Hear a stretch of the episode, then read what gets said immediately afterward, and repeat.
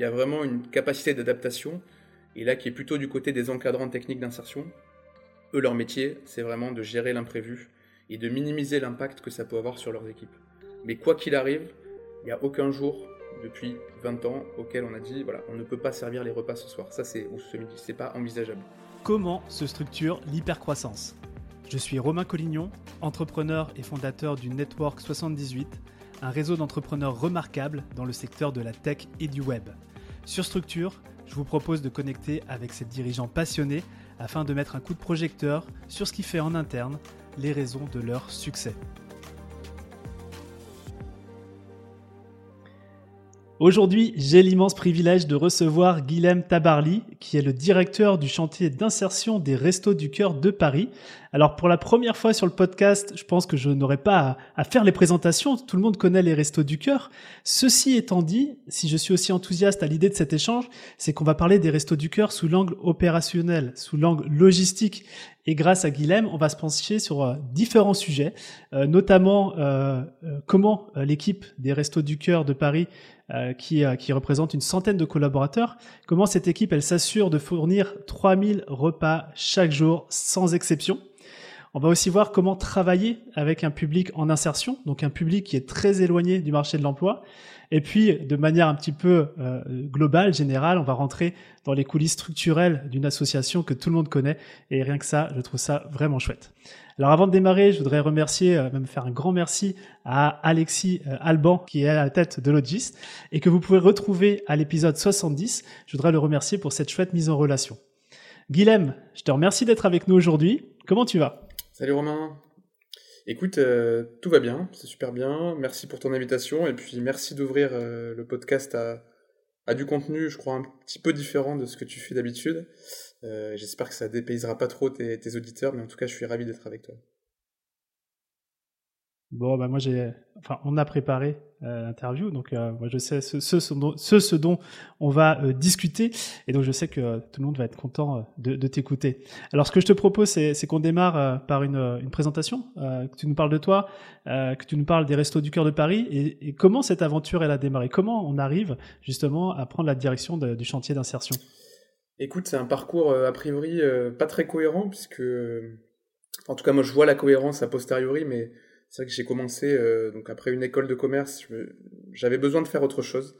Et donc j'ai fait une thèse en économie, en macroéconomie pour être plus précis, où j'étudiais les interactions entre la sphère financière et l'économie réelle. C'était vraiment une question à l'époque qui me, qui, me, qui me passionnait, donc voilà, j'ai fait ma thèse sur ce sujet-là. Ce que je regrette pas d'ailleurs aujourd'hui, euh, même si c'est plus du tout ma pratique, parce que ça m'a donné, si tu veux, des, clés de compréhension du monde. Ça m'a permis de comprendre euh, des choses euh, qui sont assez jargonnantes dans les médias, dans la presse spécialisée. Donc ça m'a pas mal décomplexé. suite à ça, j'ai fait un petit peu de freelance et puis ensuite j'ai travaillé en tant que consultant de data puisque dans ma thèse, je faisais essentiellement des statistiques, des modèles statistiques, de la prédiction, etc. Euh, et je dirais que à la fois la thèse et, ça a été important pour moi la thèse et le consulting parce que ça m'a permis un peu de sortir de la du syndrome de l'imposteur. Je pense qu'on est euh, parmi tes auditeurs, en tout cas, euh, voilà, les gens que je côtoie moi beaucoup, dont on est beaucoup à souffrir, en se positionnant dans une posture d'expert un petit peu, puisque bah, quand tu fais une thèse ou quand tu es consultant, par définition, tu es le plus expert dans la pièce. Ça ne veut pas dire qu'il y a évidemment des gens plus forts que toi, mais, mais, euh, mais c'est, si tu veux, ça, ça, permet néanmoins dans, dans un espace clos d'avoir euh, une certaine expertise, d'être reconnu pour ça. Donc ça, c'est assez rassurant de pas être pris en défaut. Et donc moi, ça m'a pas mal aidé après, après l'école de commerce où je me trouvais pas à ma place. Je, je trouvais que c'était trop généraliste et je me trouvais pas bon. Là, ça m'a permis un peu d'acquérir de, la confiance. En parallèle de tout ça, j'étais assez investi au Resto du Cœur, même très investi, à titre bénévole. D'abord euh, en faisant de la distribution. Puis ensuite, euh, j'ai pris en charge le, le, bénévolat au Resto du Cœur de Paris. Je me suis impliqué dans le conseil d'administration, etc. Donc mon investissement était vraiment croissant jusqu'à euh, ce que pendant la crise sanitaire, je, je, me retrouvais à faire quasiment, quasiment que ça sans que, sans que mon employeur ou mes clients soient au courant. Donc à un moment, il y avait une certaine schizophrénie. Et donc, quand on m'a proposé de prendre ce poste-là, je crois que j'ai pas hésité une minute. C'était, c'était vraiment comme, pour moi comme une évidence. Et donc aujourd'hui, si tu veux, j'ai vraiment l'impression de euh, d'être d'être à ma place, même si euh, ça peut paraître un petit peu grandiloquent et définitif, mais voilà, moi c'est un métier euh, travailler dans l'associatif, mais surtout sur le volet insertion, c'est vraiment un métier qui me qui me, qui me, fascine, qui me passionne. Euh, avant, pour moi, c'était plutôt impensable de mélanger, si tu veux, le, le social et le pro, parce que j'avais un peu ce préjugé que mmh. c'était les métiers du social n'étaient pas assez techniques, qu'à un moment j'allais atteindre un plateau, qu'on n'allait pas pouvoir progresser. Et en fait, c'est, je crois que rien n'est plus faux en pratique. C'est vraiment des métiers extrêmement techniques. Les gens que je côtoie euh, sont être, extrêmement experts sur, sur leur, leur domaine. donc ça, c'est vraiment, euh, c'est vraiment très très très plaisant. Donc je dirais que la seule chose qui me manque par rapport à mon, passé, c'est vraiment un petit peu l'enseignement. Voilà, j'enseignais beaucoup et je prenais beaucoup de plaisir à faire ça. Mais je crois que dans ce que je fais aujourd'hui, il y a quand même des dimensions euh, de pédagogie, etc. que que je retrouve. Même si aujourd'hui je peux plus malheureusement faire les deux, mener les deux de front, c'est trop, euh, c'est trop prenant. Voilà. Bah écoute, prends, ce, prends cette interview comme un moment de pédagogie aussi où tu vas pouvoir euh, retrouver tes, tes racines. Euh, curieux, tu as dit que c'était un métier technique, donc euh, tu avais la croyance que travailler dans l'associatif était peut-être moins technique. D'où ça vient peut-être cette croyance? Est-ce que c'est quelque chose qui est partagé? Alors j'imagine, hein, c'est un petit peu, je dirais, on oppose un petit peu les bons sentiments à, l'expertise. On se dit voilà, il faut être un petit peu, un petit peu babacool, un petit peu. pas forcément besoin de faire des grandes études pour, pour faire ça. Il suffit d'être là au bon moment, d'être motivé, euh, d'avoir un peu d'énergie à revendre. Et en fait, c'est vraiment euh, très différent de ça. On va y revenir, notamment sur la partie accompagnement socio-professionnel des, des, salariés, mais c'est vraiment des métiers d'experts. euh, et d'ailleurs, souvent, c'est des gens qui sont bons là-dedans, c'est des gens qui potentiellement ont eu une autre expérience dans le privé, qui ensuite se sont formés sur ces sujets-là, euh, et qui, après quelques années d'expérience, vraiment euh, peuvent euh, s'épanouir et devenir vraiment bons sur, dans le, dans le médico-social. Donc euh, je crois que c'est vraiment des métiers qu'il faut, qu'il faut, qu'il faut revaloriser. c'est des métiers qui sont qui sont qui sont sacrificiels souvent, donc qui sont dévalorisés. On l'a vu un petit peu pendant pendant le Covid, mais c'est vraiment des métiers de euh, importants, je pense. Tout, je parle tout le médico-social. On a évidemment mis l'accent sur le, sur le médical pendant, pendant le Covid et c'est tout à fait normal. Mais je pense qu'il faut pas oublier tous les, tous, les, tous les travailleurs dans le social, les assistantes sociales, les encadrants techniques d'insertion, les accompagnateurs socioprofessionnels, j'en oublie j'en oublie un paquet, euh, qui font un super travail, euh, pas forcément reconnu, ni financièrement, ni symboliquement. Et je pense que c'est vraiment important de, le redire, euh, notamment pour des gens qui envisageraient des, reconversions. Euh, parmi tes auditeurs, par exemple. Je crois que c'est vraiment des métiers qui peuvent être très, très épanouissants. Mmh. Ok, bah écoute, déjà première croyance euh, euh, éclairée, donc ça c'est chouette. Je vais revenir juste sur ton, ton, parcours que tu as fait en accéléré sur voilà, ta précédente expérience professionnelle, en parallèle bénévole très impliqué. J'ai l'impression que tu as, je sais pas si on peut dire gravir les échelons, si c'est le bon terme, mais dans tous les cas, tu as, tu as avancé dans cette structure des restos du cœur. Euh, ça s'est fait comment? C'est vraiment sur proposition? C'est on est venu te chercher? On, t'a dit, euh, Guillaume, écoute, ce que tu fais, c'est chouette. Euh, est-ce que tu pourrais pas faire ça en plus? Comment, comment ça s'est déroulé? Alors, sur la partie bénévolat, c'est un peu toujours la même chose. C'est des gens qui souvent commencent par l'activité, entre guillemets, la plus basique. En l'occurrence, là, la distribution. Et quand je dis basique, c'est pas du tout négatif, puisque c'est vraiment le cœur, le cœur de métier des restos ou d'autres associations. Et puis après, si tu veux t'investir dans ces associations, c'est toujours possible. Euh, je veux dire, il y, y, a de la place dans toutes les, euh, dans tous les, dans tous les modes de gouvernance, dans différentes activités. Tu peux vraiment t'impliquer euh, à ta convenance. Si tu as un temps plein, tu peux t'impliquer à temps plein. Si tu as un mi-temps, tu peux faire un mi-temps. Mais pour certains, ça va être 2-3 heures par semaine. Et donc moi, naturellement, je me suis un peu pris d'affection pour cette association et pour les gens qui la constituent. Euh, et donc en tant que bénévole, bah, j'ai voilà mon implication a cru, a cru, a cru. Et puis pendant le Covid, pour moi, c'était une évidence, si tu veux. Euh, je souffrais pas mal de, du fait d'être enfermé, de devoir faire des visios toute la journée. Pour moi, c'était pas du tout ma, mon caractère, même si j'imagine qu'on est, on est la plupart à avoir souffert. Mais moi, j'ai vécu vraiment la possibilité d'aller m'occuper, d'aller gérer des sites de distribution comme euh, quelque chose d'absolument salvateur. Donc, ça l'était à la fois pour nos bénéficiaires, mais, euh, mais, mais pour moi, ça m'a, ça m'a vraiment sauvé la vie à ce moment-là. Et donc, j'étais ravi à ce moment-là de pouvoir prendre la suite de bénévoles qui étaient âgés, qui étaient en risque, qui étaient à risque, euh, et qu'il a fallu remplacer au pied levé. Et pour moi, ça a été une opportunité mmh. euh, exceptionnelle. Euh, donc voilà. Et, et puis c'est vrai qu'après, on a dû monter une plateforme pour, pour, pour gérer le flux de bénévoles, justement, pour permettre qu'il n'y ait aucune suspension d'activité pendant le Covid. donc là, naturellement aussi, je me suis impliqué de plus en plus, ce qui fait que derrière, pour l'association, c'était assez naturel ensuite, quand le poste de directeur du chantier d'insertion s'est retrouvé vacant, de me, faire cette proposition-là. Et donc, je, voilà, je leur en suis très reconnaissant parce que c'est c'est vraiment une, très bonne opportunité pour moi et, voilà, je pense que c'est vraiment, j'ai beaucoup de chance aujourd'hui d'occuper ce poste passionnant. Alors justement, parlons peut-être de ce poste. c'est voilà directeur du chantier Insertion. Qu'est-ce qui se cache derrière? C'est quoi tes missions?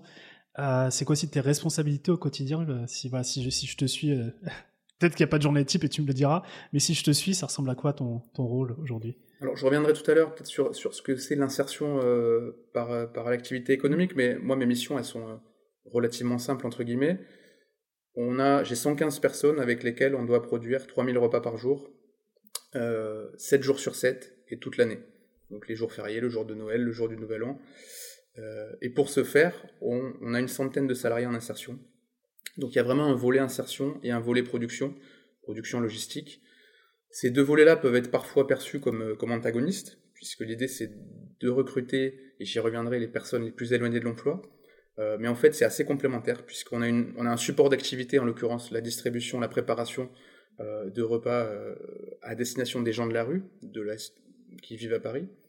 Euh, et, donc pour ce faire, ça nous permet de créer de l'emploi pour ces 100 salariés en permanence sur le chantier d'insertion. Donc c'est une logique, si tu veux, qui est triplement vertueuse, puisque il y a l'insertion, il y a l'aide alimentaire, et en plus, nous, on fait de la lutte contre le gaspillage, puisque une grosse partie des denrées qu'on va préparer, valoriser, euh, trier, vont être issues de, la ramasse euh, des invendus alimentaires. Très clair, très clair. Ben, justement, là, je vais peut-être envie d'aller dans, le quotidien, de passer une journée euh, avec voilà, les Restos du Cœur de, de Paris. donc, 3000 repas, 7 jours sur 7, donc tous les jours sans interruption. Euh, comment pour moi, c'est une prouesse, hein, vraiment. De, je ne sais pas comment vous faites, mais s'il y a une journée type, tu vois, je ne sais pas à quelle heure elle commence et à quelle heure elle finit. Est-ce que tu pourrais nous décrire tout le, tout le, processus, tu vois, les étapes euh, dans, une journée pour s'assurer que vos bénéficiaires aient, leur repas chaud, quoi Oui, donc effectivement, la, promesse, c'est qu'il n'y ait pas de, a pas de cessation d'activité et que tous les midis et tous les soirs, on livre ces, ces repas-là à une équipe de bénévoles. Donc une fois que le chauffeur en insertion et son camion arrivent sur site, Là, c'est l'équipe de bénévoles à 100% euh, qui, va prendre, qui va prendre la suite et qui va assurer la distribution et le lien avec, euh, avec les bénéficiaires. Donc la journée type, elle est relativement euh, balisée, relativement simple. à 6 heures du matin, on a des chauffeurs collecteurs qui vont partir d'un site qu'on a à Saint-Denis. Ils vont aller récupérer des invendus alimentaires. Donc ça peut être des repas en tant que tels, ça va être du pain, ça va être des viennoiseries, ça peut être une palette de boîtes de conserve qu'on nous donne, qu'on a pu trouver. Euh, des restaurateurs, des grands restaurants qui vont cuisiner pour nous. toute une carrière comme ça de, dons euh, euh, ou d'invendus alimentaires que nous, on va les collecter.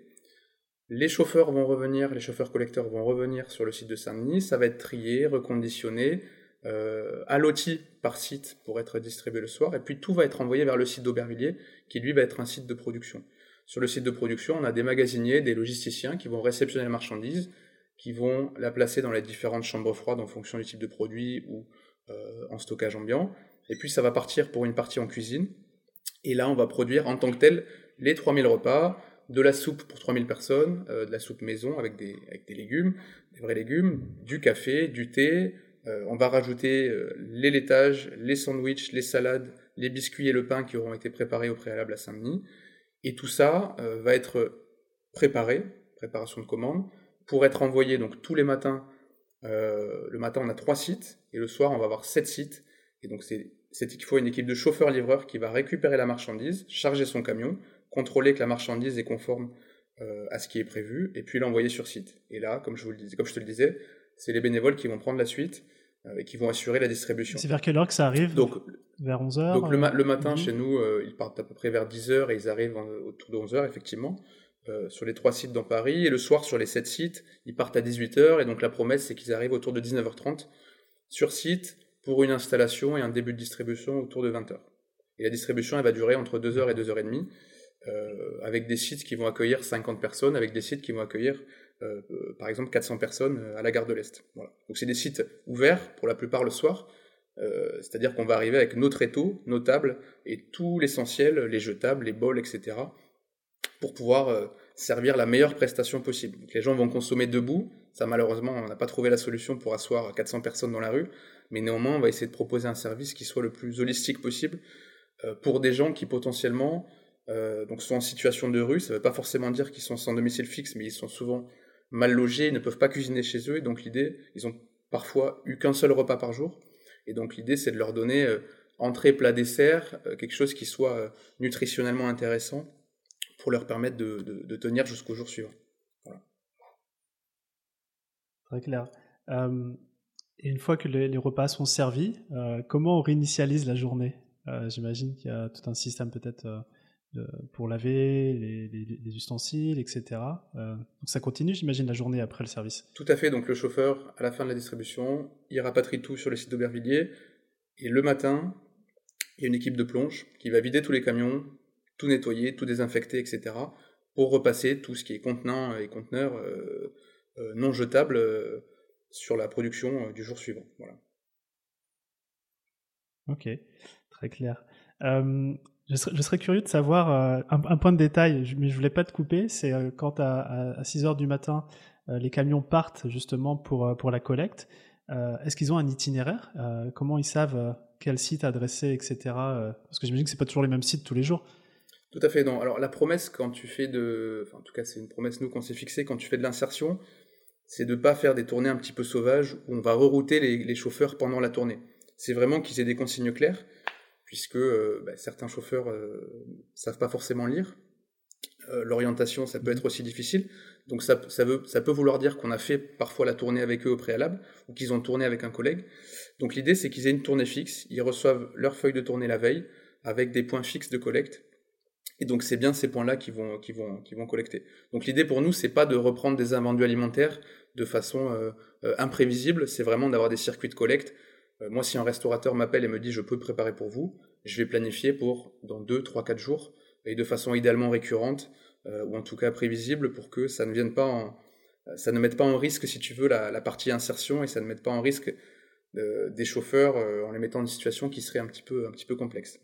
C'est de simplifier au maximum, et ça c'est vrai pour tous les postes, c'est de simplifier au maximum le message, les consignes, pour ne surtout pas mettre en échec euh, nos salariés parce que c'est vraiment pas le but, c'est vraiment de les remobiliser, de leur redonner confiance en soi. Euh, voilà, donc c'est hyper important l'aspect un petit peu ergonomique de tous les postes qu'on peut avoir sur le chantier. Très clair, et j'imagine que du coup l'improvisation last minute, c'est pas du tout dans la, dans la feuille de route. Alors, ça c'est un idéal. Il y en a toujours. il y en a toujours, puisque quand tu te dis euh, tu dois faire 3000 repas par jour, quoi qu'il arrive, le jour où le confinement a été annoncé, tu vois, on a, on a fait les 3000 repas. Donc il n'y a pas de le lendemain aussi, le surlendemain aussi. Donc il y a vraiment une capacité d'adaptation, et là qui est plutôt du côté des encadrants techniques d'insertion.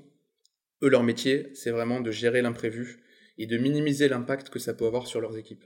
Mais quoi qu'il arrive, il n'y a aucun jour depuis 20 ans auquel on a dit, voilà, on ne peut pas servir les repas ce soir, ça c'est ou ce midi, c'est pas envisageable. Donc il y a quand même une partie d'imprévu, c'est un camion qui va casser, c'est une chambre froide qui va sauter, c'est euh, quatre salariés qui vont être malades, euh, ou en formation, ou en stage, etc. Donc voilà, il y, a beaucoup d'imprévus.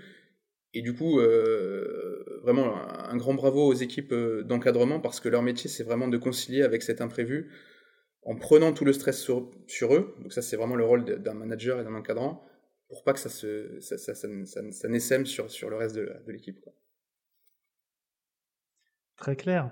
Peut-être dernière question sur le, sur le processus, puis après on, ira plus sur ce chantier, effectivement, euh, euh, insertion.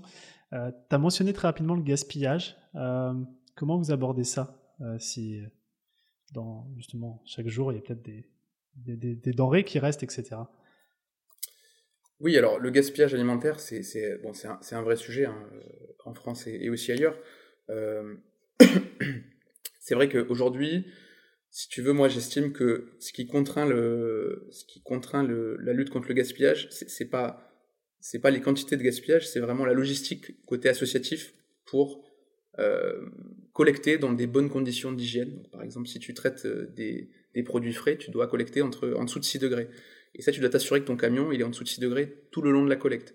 Euh, il peut éventuellement passer entre 6 et 10, mais moins de 30 minutes. Donc vraiment, il y a des règles d'hygiène et de sécurité élémentaire qui sont très très précises là-dessus. Euh, donc le gaspillage alimentaire aujourd'hui, ce qui est compliqué pour les associations, c'est pas les volumes qu'on va leur offrir, parce que grosso modo, du gaspillage, il y en a partout sur tous les territoires.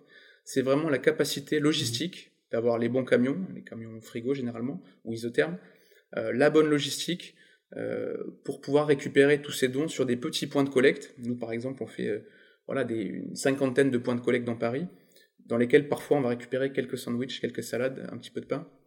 Donc c'est ça qui est vraiment, qui est vraiment compliqué. Euh, et après, on a, alors voilà, on a un impact qui est positif au global, ça c'est clair. Néanmoins, je pense qu'il faut vraiment être conscient de l'ambivalence du système euh, dans lequel on évolue. Euh, et de facto, les associations entretiennent un système de, de, de si tu veux, côté notamment du côté des industriels de l'agroalimentaire, puisqu'on offre des débouchés. Et ça, je pense que c'est une réflexion qu'il faut avoir sur, sur l'économie circulaire en général.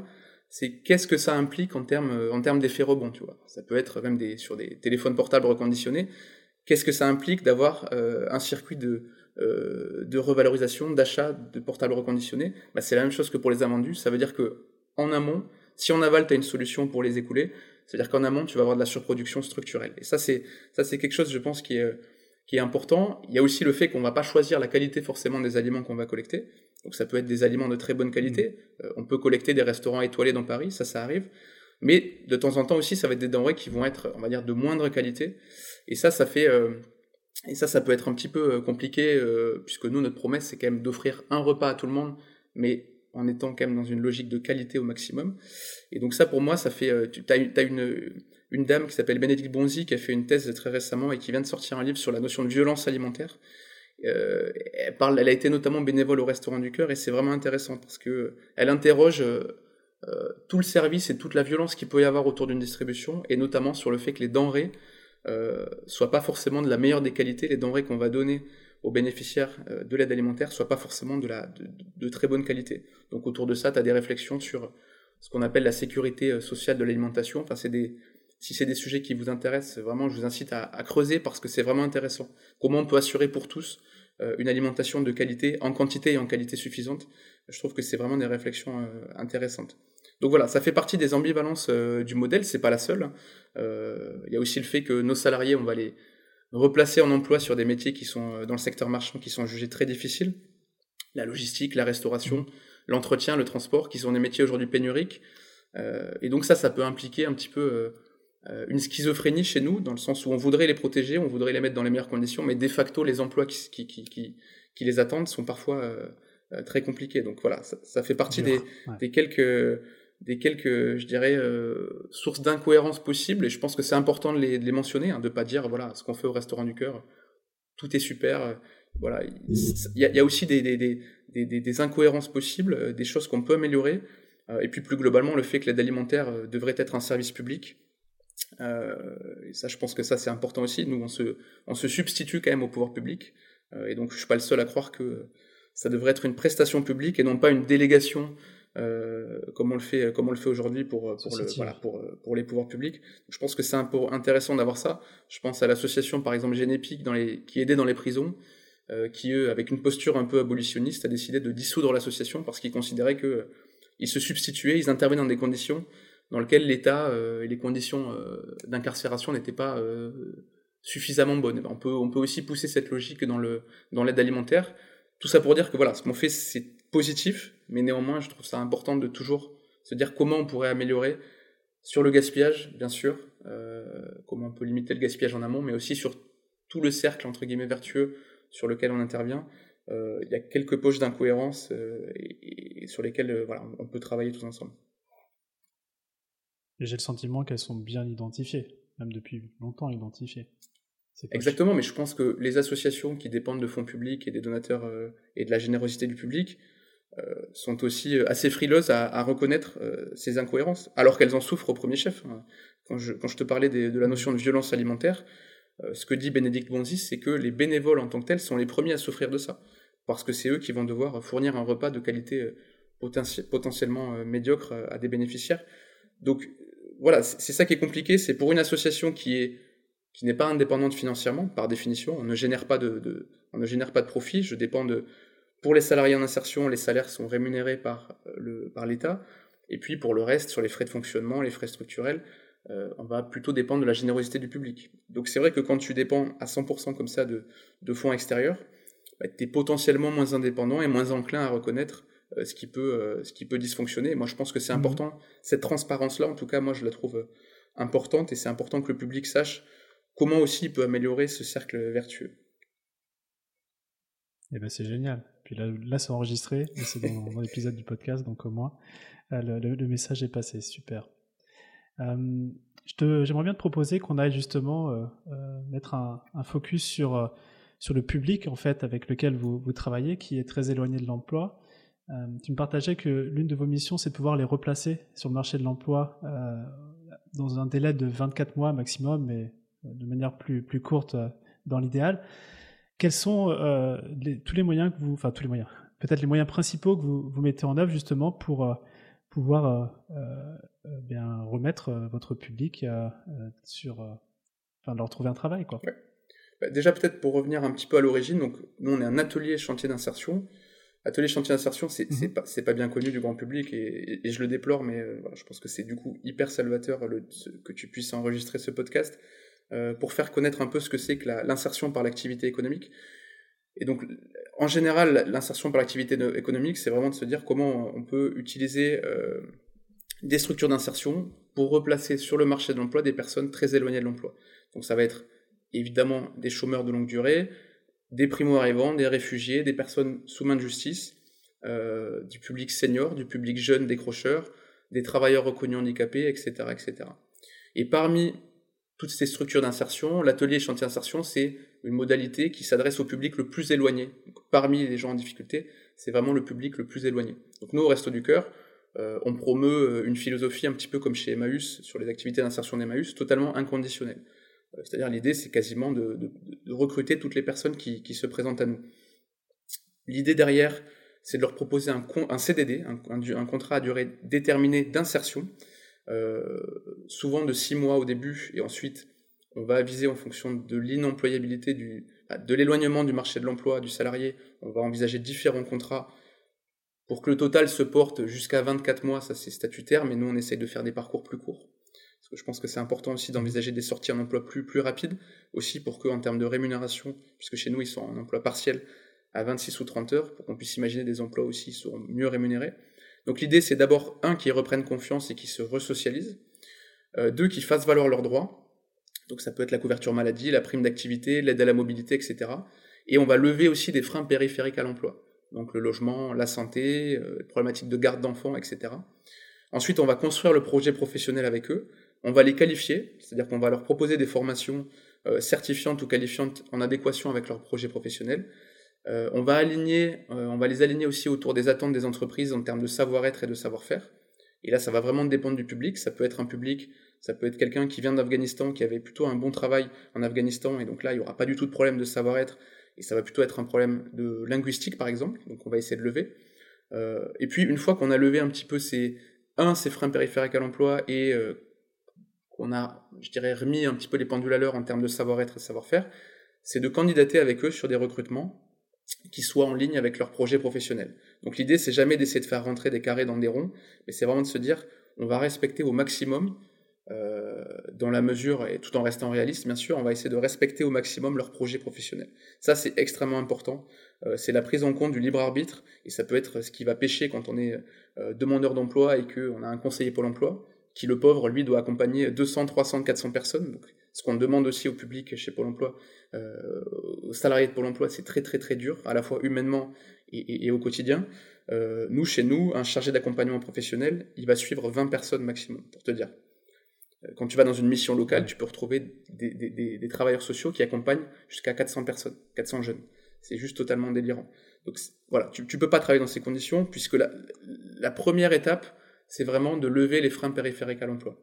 Quelqu'un qui est mal logé, ça n'a aucun intérêt de le positionner sur un processus de recrutement, euh, même si c'est un travail super bien payé, euh, un CDI, dans des bonnes conditions, la question du logement, elle est évidemment première. Donc ça, c'est ce que tu vas devoir lever en premier. Mhm. Pareil pour la garde d'enfants, pareil pour si tu as un handicap qui n'est pas reconnu, évidemment, la première étape, ça va être de, faire une, demande de reconnaissance de travailleurs handicapés.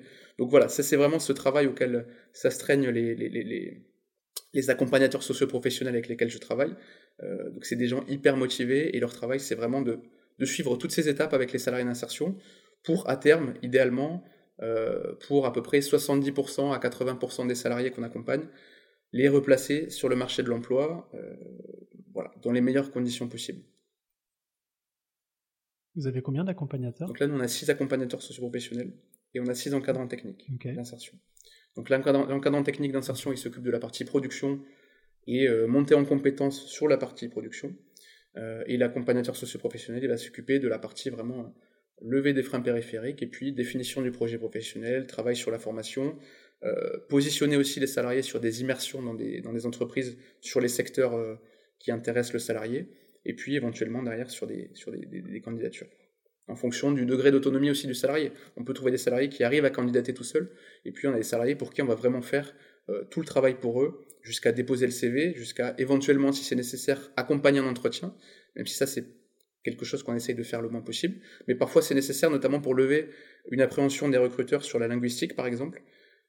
Moi j'ai des gars qui sont des bosseurs exceptionnels, qui ne seront jamais en retard, qui font un boulot exceptionnel, mais par contre, ils sont éventuellement seniors, ils ne parlent pas du tout français. C'est comment tu fais euh, pour que ces personnes-là, qui sont parfaitement employables à tous les égards, comment tu fais pour lever l'appréhension du recruteur sur, sur ce salarié-là? ça, c'est, ça peut passer par de l'accompagnement, par de la pédagogie au préalable avec euh, une rencontre avec l'employeur, etc. Ouais, c'est vrai que quand la, la langue, euh, c'est la barrière, euh, la, la, valeur justement du demandeur d'emploi, elle n'est pas, pas du tout identifiée. Quoi. Donc, juste pour ce Totalement. Frein, important. Même sur, des, même sur des métiers pour lesquels la langue n'est pas un prérequis. Je te donne un exemple. Alors, j'ai plus, je, je, perds un peu les chiffres, mais pour l'organisation des Jeux Olympiques l'an prochain, je crois qu'ils cherchent, euh, alors, je sais plus si c'est 400 ou 200 000, donc 40 euh, ou 200 000, donc 40 euh, 000 ou 200 000 agents de sécurité en Ile-de-France. On va dire que c'est 40 000, je préfère être conservateur quand je suis pas sûr d'un chiffre. sauf que le niveau, tu as un niveau de français qui est exigé, qui est, c'est un peu technique, mais qui est un niveau B1, qui est un niveau assez élevé en fait. Donc si tu veux, factuellement, c'est pas possible. c'est que les gens qui vont postuler sur ce genre de poste, en moyenne, n'ont pas ce niveau B1. donc là, tu as typiquement un mismatch, tu vois, entre l'offre d'emploi et la demande d'emploi, euh, qui est a priori incohérente parce que, euh, en l'occurrence, tu peux expliquer assez facilement que le niveau B1 n'est pas un prérequis pour faire, euh, pour faire ces métiers-là. Très clair. En parallèle de, ton partage, j'ai vérifié 30 000. bien, Il y a encore un petit côté marseillais, mais j'espère que tu ne m'en voudras pas. non, du tout. Ok. Euh, écoute, passionnant, euh, très intéressant. Euh, il y a un sujet qui va graviter autour, autour de, de ça, c'est le management. Alors, tu nous disais, hein, tu étais consultant en data avant. Aujourd'hui, le management, c'est au cœur de tes journées. Donc, il y a comme un espèce de grand écart entre, entre ton passé et, ton présent. Est-ce que tu pourrais nous partager un peu comment tu, abordes le management? C'est quoi ton approche managériale?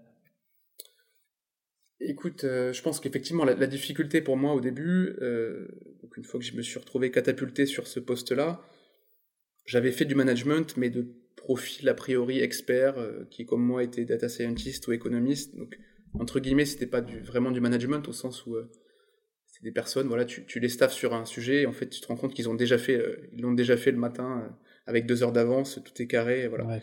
T'as as juste à reconnaître que le travail est bien fait, et puis tu passes au sujet suivant.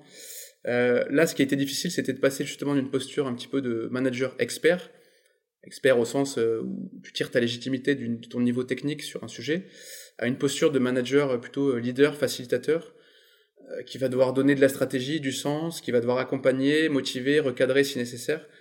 Donc ça, pour moi, c'était plutôt nouveau. C'est quelque chose que tu n'apprends pas en école de, management, malheureusement. et c'est vraiment le, réel, si tu veux, qui te, qui te met face à ça. Et donc, à la fois ça a été la partie la plus euh, a priori compliquée, à la fois moi c'est la partie qui me passionne le plus euh, parce que je pense que vraiment tu, tu c'est il y a une courbe d'apprentissage qui est quasi infinie. Euh, et donc j'ai vraiment l'impression tous les jours de progresser sur ce sujet-là, à la fois moi avec mon équipe et puis aussi pour transmettre aux encadrants, aux accompagnateurs aussi comment progresser avec les équipes en insertion qui gèrent. Je trouve que c'est vraiment un sujet, un sujet passionnant, mais ça a été, voilà, c'est un petit peu la complexité quand tu passes euh, des métiers, je dirais, euh, du tertiaire, euh, tertiaire, conseil, etc., recherche, etc., un petit peu au, concret, comme là où je suis aujourd'hui. Ouais. Et dans ce concret-là, tu as une partie à la fois sur les 115 personnes qui composent ton, ton, équipe, tu as une vingtaine de personnes, c'est la structure encadrante, une, et une centaine de collaborateurs en insertion. Est-ce qu'il y a des des différences euh, bah, Il y en a forcément, mais ce serait plutôt quoi les différences dans, ton approche managériale en fonction des profils? On essaye de ne pas faire de différence et je pense que ça c'est assez important. Euh, c'est vraiment de bon ce que je vais dire est assez euh, est assez banal mais c'est vraiment d'avoir un traitement qui soit qui soit qui soit qui soit à la fois équitable juste mais qui soit le même pour tous les salariés euh, et c'est que même la notion de hiérarchie en fait elle disparaisse un petit peu. Euh, évidemment elle est là. C'est-à-dire qu'à la fin euh, certains les encadrants sont responsables de leurs équipes etc moi je suis responsable des encadrants et des accompagnateurs. Mais euh, l'idée c'est vraiment d'avoir une structure qui soit assez horizontale euh, pour que aussi un salarié en insertion qui peut avoir du mal pour une raison X ou Y à communiquer avec son accompagnateur euh, se sente totalement légitime de venir euh, taper à mon bureau, de venir dire voilà j'ai tel problème familial etc. Est-ce que vous pouvez m'aider? Est-ce que j'ai besoin d'un acompte etc. Donc il y a plein, c'est très important qu'il y ait un petit peu cette, cette vision à 360. Euh, la hiérarchie c'est important, néanmoins on essaye de la faire ressentir le moins possible. En tout cas, je pense que ça c'est important. Euh, qu'on ait une approche qui soit bienveillante, quand bien même euh, les personnes qu'on a en insertion sont destinées à des secteurs, comme je te le disais au début, qui, sont, qui vont être compliqués, dans lesquels euh, l'aspect hiérarchique il peut être très fort, l'aspect de subordination il peut être fort aussi. Donc c'est au moins de leur proposer une parenthèse dans laquelle ils peuvent vraiment reprendre confiance. et donc c'est voilà, d'éviter de mettre trop de distinctions et de dichotomie entre la façon dont on pourrait manager des encadrants techniques ou des personnes en insertion. C'est vraiment de, il n'y a pas de différence. Euh, et d'ailleurs, il y a plein de salariés. Mm. Si tu veux, nous, les, chauffeurs qu'on envoie sur les distributions, les, la plupart des bénévoles ne savent pas qu'ils sont en insertion. Enfin, ils le savent factuellement parce que ça vient du chantier d'insertion, mais euh, c'est pas marqué sur leur visage. Et encore heureux. Euh, et ça, et ça, je veux bien insister là-dessus. On peut tous passer par un épisode de vie. c'est vrai pour même les bénéficiaires de l'aide alimentaire au reste du cœur. Moi, j'ai croisé sur des distributions des gens qui étaient docteurs de certains sujets. Sauf que, euh, voilà, euh, une rupture, une dépression, euh, la descente aux enfers un petit peu classique.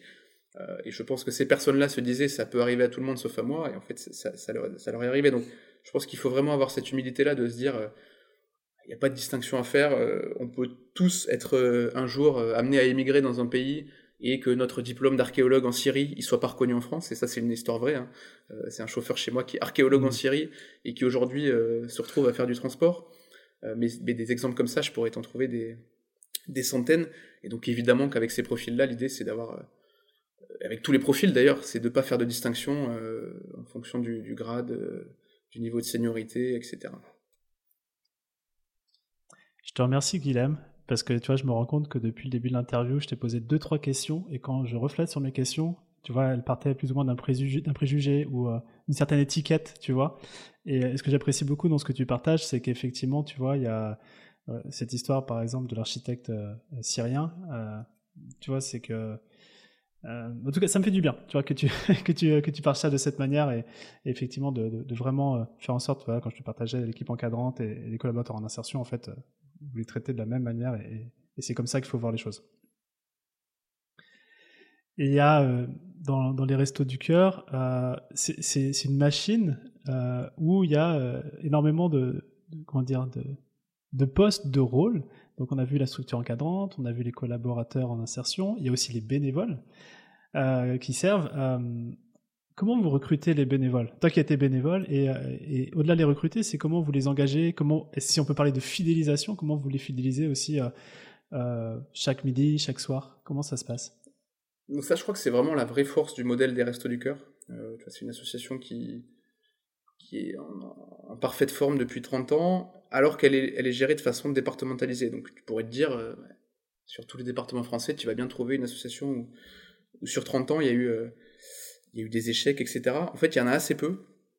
Euh, et donc, la vraie force des restos, c'est vraiment la mobilisation des bénévoles. Et avec une image de marque, de marque qui est très forte, le bénévolat, ça nous permet d'avoir un effet de levier, si tu veux, qui est, qui est, stratosphérique. Parce qu'avec un petit peu d'argent public ou de la générosité du public, tu vas avoir euh, quasiment toute la main-d'œuvre qui va être assurée par des bénévoles. Euh, donc sur Paris, c'est 3000 bénévoles. C'est totalement exceptionnel. Euh, après, si je décentre un petit peu et que je regarde pas uniquement les restos du cœur, c'est que la gestion des flux entrants n'est pas, pas forcément facile pour les associations. donc tu as souvent des territoires où il y a plein de bénévoles, mais aussi des associations qui cherchent des bénévoles, et l'appariement ne se fait pas forcément. Donc tu as même aujourd'hui des acteurs associatifs qui se positionnent en tant qu'agrégateurs euh, entre des, des, gens qui veulent donner du temps et des gens qui et des associations qui ont besoin de, de, bénévoles. au resto, j'ai envie de te dire, euh, voilà, grâce à l'image de marque, grâce, voilà, tu, tu, connais la campagne des enfoirés tous les ans, la collecte nationale, etc. Beaucoup d'événements comme ça, de proximité dans les entreprises, euh, à l'échelle locale, etc. On a la chance de bénéficier de cette image de marque, ce qui fait que la pérennité du modèle en termes de bénévolat, elle est, elle est, elle est assurée. Néanmoins, ça ne veut pas dire qu'on n'a pas besoin de, de, de, de nouvelles, euh, nouvelles forces et de nouvelles mains. Et donc euh, voilà, j'incite vraiment euh, tous les auditeurs qui ont envie de, passer le cap à, à, passer sur une distribution, à appeler le siège. Ça peut arriver que les personnes soient pas recontactées tout de suite parce que voilà, ce qui est compliqué, c'est vraiment de gérer les flux entrants. Et donc pendant le Covid, c'était c'était criant. on a eu du jour au lendemain peut-être 1500 bénévoles qui ne pouvaient plus assurer les distributions parce que personne à risque. Et donc, et on recevait euh, 5000 appels par jour de personnes qui voulaient s'impliquer.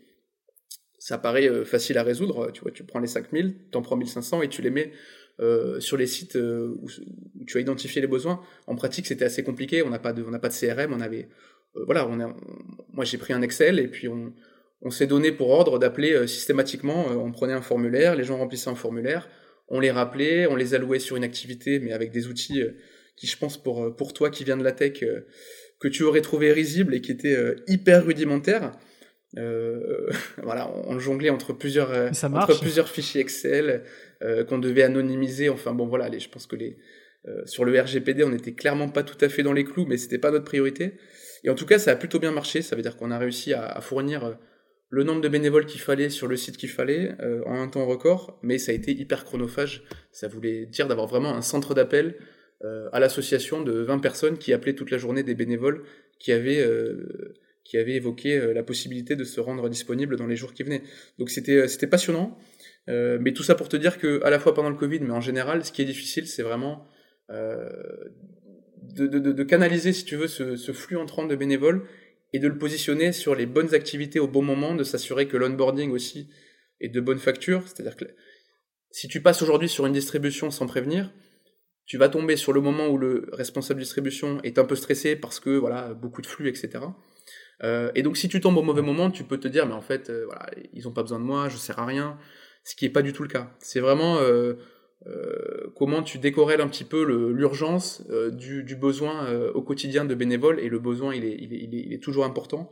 Cette association elle vit avec les bénévoles et donc ça j'insiste là-dessus vraiment si vous voulez vous impliquer au Resto du Cœur ou ailleurs d'ailleurs. Hein. Je pense qu'il n'y a, pas de, a pas de bataille de chapelle là-dessus. Euh, en fonction de vos appétences, hein, si vous avez une appétence pour l'aide, alors pour l'aide juridique ou pour euh, euh, l'éducation, il y a aussi ça au Resto du Cœur, en l'occurrence, mais ça peut être d'autres associations. Mais en tout cas, voilà, ne, ne, vous formalisez pas si votre premier contact avec une association s'est pas bien passé. Ça peut juste être que vous êtes arrivé au mauvais moment, au mauvais endroit, exactement. Mmh. Et moi, je suis arrivé il y a 10 ans sur le site de Saint-Lazare, je suis tombé sur le bénévole euh, sur Jean-Paul qui était responsable ce soir-là, qui est juste la personne la plus incroyable que j'ai croisée. Sinon, je serais pas là aujourd'hui, tu vois, parce que euh, j'aurais passé mon chemin, euh, je rentrais du travail, j'étais fatigué. Clairement, si, la personne n'avait pas été avenante, j'aurais passé mon chemin. Et donc, grâce à lui, bah, je me suis impliqué d'abord à l'échelle très très micro, locale, et puis puis aujourd'hui sur, sur, sur ce chantier d'insertion. Donc voilà, ça, ça, tient à pas grand chose. je crois qu'il n'y a pas de personne n'est prédestiné à faire du bénévolat. Je crois qu'on a tous un petit peu cette appétence il faut vraiment laisser sa chance au produit et ne pas être déçu si, si ça se passe pas exactement comme prévu la première fois. Ok, super, très très clair. Euh, J'aimerais faire un petit détour euh, euh dans, cet échange sur la, partie santé des Restos du Cœur. Pour tout confier, j'en discutais avec, ma femme la semaine passée, qui, est dans la santé. Elle me disait, mais justement, la santé dans les Restos du Cœur, comment ça se passe, etc. Est-ce que vous traitez ce sujet au sein du chantier d'insertion, comment, comment la santé elle est, elle est, elle est, ouais, elle est traitée tout simplement Oui, ça, ça fait partie euh, des principaux freins périphériques à l'emploi. Euh, donc l'idée mmh. au maximum, enfin au, préalable, c'est de faire un diagnostic. Euh, en fait, il y a beaucoup de gens qui ont des problèmes de santé qui sont non, non diagnostiqués. Donc des gens qui te disent, en fait, j'ai mal au genou depuis 10 ans, mais je sais pas ce que c'est. donc là, en lien avec la médecine du travail ou avec le médecin traitant, ça peut être aussi des demandes de reconnaissance travailleurs handicapés. Donc ça, c'est c'est extrêmement important pour les personnes qui, qui, qui, qui souffrent de handicap euh, euh, parce que ça permet de mettre un mot aussi, alors il faut qu'il soit volontaire, hein, c'est toujours sur la base du volontariat, mais ça permet de, de, de verbaliser un peu le handicap, euh, et puis évidemment ça leur ouvre des portes, euh, un plus grand nombre de portes sur le marché de l'emploi. Et puis ça peut être, à la fin des fins, c'est l'allocation adulte handicapé pour les personnes qui sont le plus en difficulté, qui va leur donner droit à une allocation mensuelle, parce que l'État reconnaît que, en tout cas, totalement ou partiellement, ils sont inaptes au travail. Euh, et donc, il leur permet d'avoir un moyen de subsistance. Donc ça, c'est aussi potentiellement important. Dans la santé aussi, il y a la, question des addictions, à laquelle nous, on est évidemment confrontés. Donc là, c'est vraiment la partie où nous, on n'est pas outillés en tant que tel. Euh, moi, je peux pas avoir des accompagnateurs socioprofessionnels qui soient euh, spécialistes du logement, de la santé, etc. Donc nous, on va vraiment essayer, dans ce cas-là, sur des problématiques très précises, comme les addictions, de servir d'intermédiaire vers d'autres associations ou professionnels qui soient euh, qui soit dédié à ces, à ces logiques-là. L'idée, c'est surtout pas de s'improviser euh, addictologue, euh, parce que c'est des métiers extrêmement techniques, et c'est des processus qui peuvent être très très longs. Donc là, l'idée, c'est vraiment de, de créer du lien avec les bons interlocuteurs et de surtout pas essayer de le faire soi-même. Mais évidemment, c'est une des problématiques qu'on va devoir adresser, qu'on va devoir adresser assez régulièrement. Ok, très clair. Bon, tu vois, le podcast s'appelle Structure on a beaucoup de parlé de structure en filigrane à travers tout ce que tu nous as partagé. Et moi, je serais curieux de savoir justement sur toi quel chantier structurel au sein des Restos du Cœur, euh, enfin du chantier d'insertion, tu es en train de bosser en ce moment? C'est quoi le sujet euh, phare? Ouais, Si tu veux, pour moi, euh, je, vois, deux choses. Déjà, déjà l'aspect, voilà, comprendre un petit peu pourquoi tu as du chômage aujourd'hui dans un pays comme, comme la France, ça c'est important parce que moi je viens de la macroéconomie dans laquelle le chômage, c'est une variable unique qui va fluctuer au gré des, cycles économiques, euh, avec des concepts un peu flous comme le taux de chômage structurel, euh, etc., que, que tu n'observes pas, mais qui dépendraient un peu de la, flexibilité du marché de l'emploi.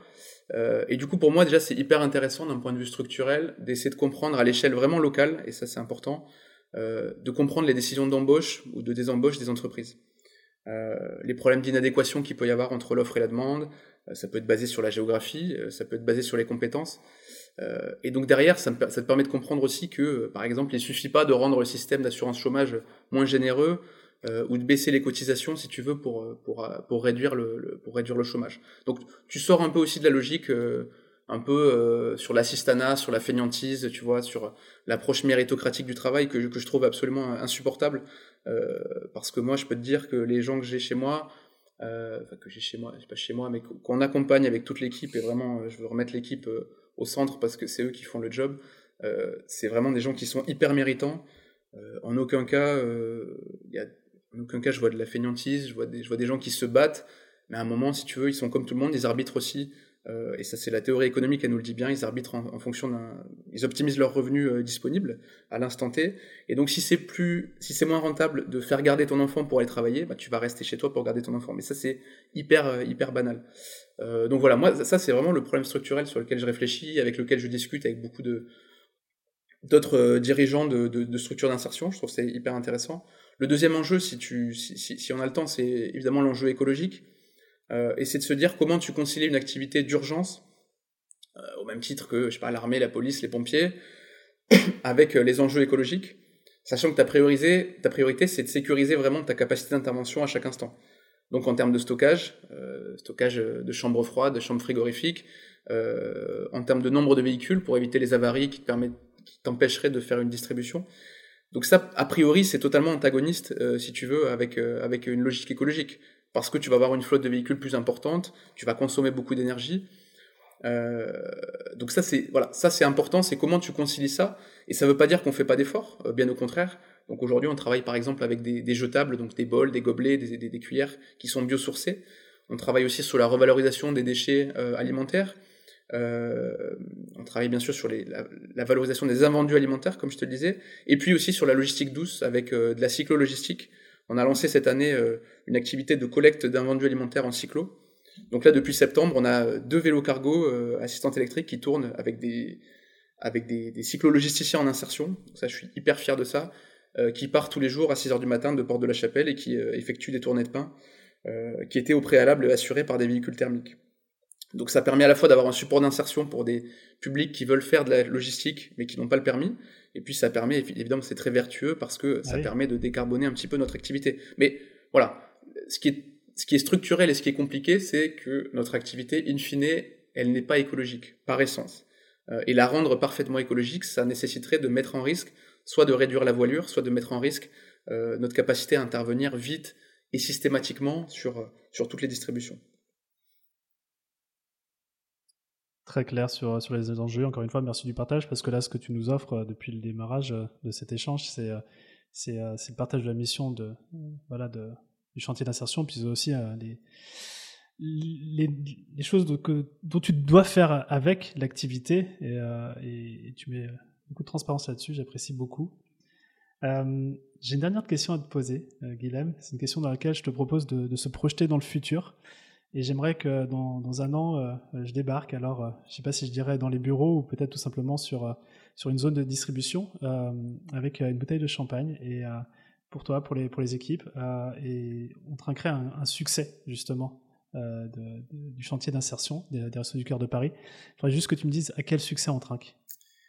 Écoute, euh, donc idéalement, on pourrait trinquer à la, à la réduction de l'aide alimentaire et à la baisse du nombre de bénéficiaires, mais malheureusement, c'est voilà, pas très réaliste et, et ce n'est jamais arrivé dans l'histoire. Et en fait, on voit bien que voilà, chaque crise économique a un peu une, recrudescence du nombre de bénéficiaires et avec un effet de cliquet et de plateau à chaque crise, donc jamais de, de décrue. Donc euh, malheureusement, euh, l'activité des restos, elle va continuer. Donc euh, voilà, moi j'ai du, j'ai du travail dans les prochaines années de façon assurée et malheureusement je le, déplore. Donc peut-être de façon un peu plus prosaïque, bah, le premier objectif du chantier d'insertion, c'est vraiment de continuer à trouver des solutions en emploi pérenne pour nos salariés.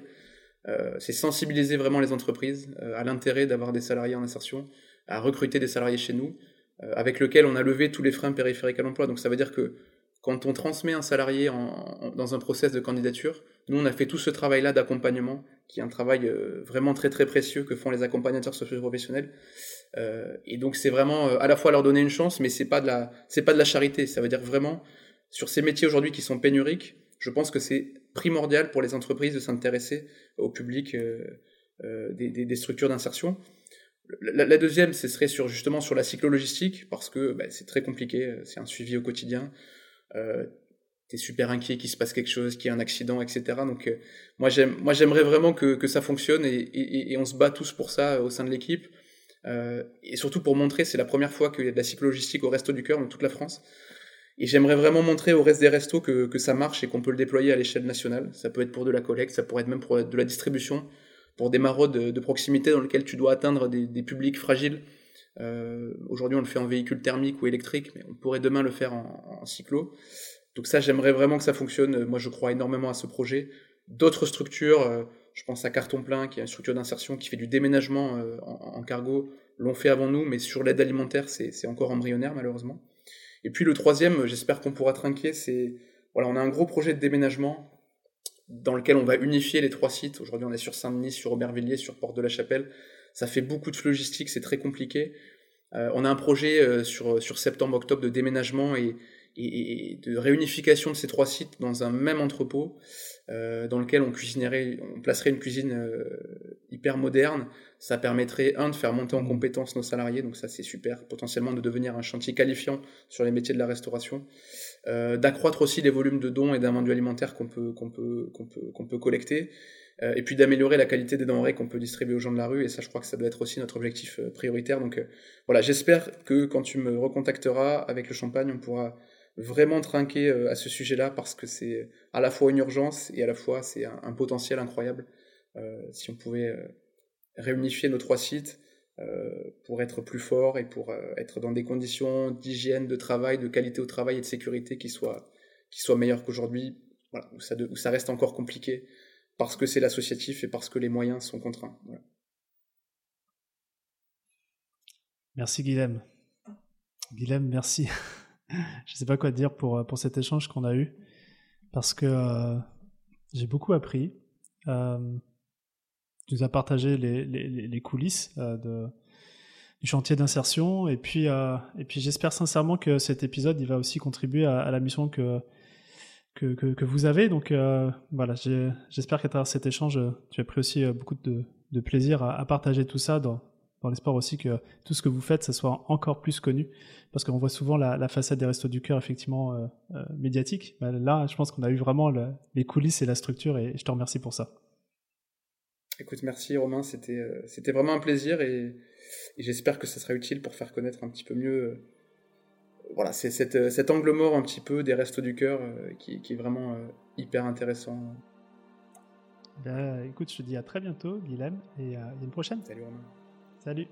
Merci d'avoir écouté cet épisode de Structure, j'espère qu'il vous a plu. Si c'est le cas, parlez-en cette semaine. Pendant par exemple votre prochain déj entre entrepreneurs. Car chaque boîte que l'on aide à grandir avec cette sérénité qu'apporte la structure est pour nous un succès. Un succès pour le dirigeant et surtout, ne l'oublions pas, un succès pour le bien-être de ses équipes. Maintenant, si vous souhaitez contribuer encore un peu plus à cette mission, abonnez-vous et laissez-moi un commentaire sympa accompagné du fameux 5 étoiles sur Apple Podcast. Ça fait toujours plaisir. Et évidemment, si on peut vous aider à connecter et à échanger avec d'autres entrepreneurs qui sont eux aussi en hypercroissance, c'est notre métier. Envoyez-nous simplement un email à structure@romaincollignon.com et on trouvera forcément un groupe d'entrepreneurs fait pour vous. À bientôt.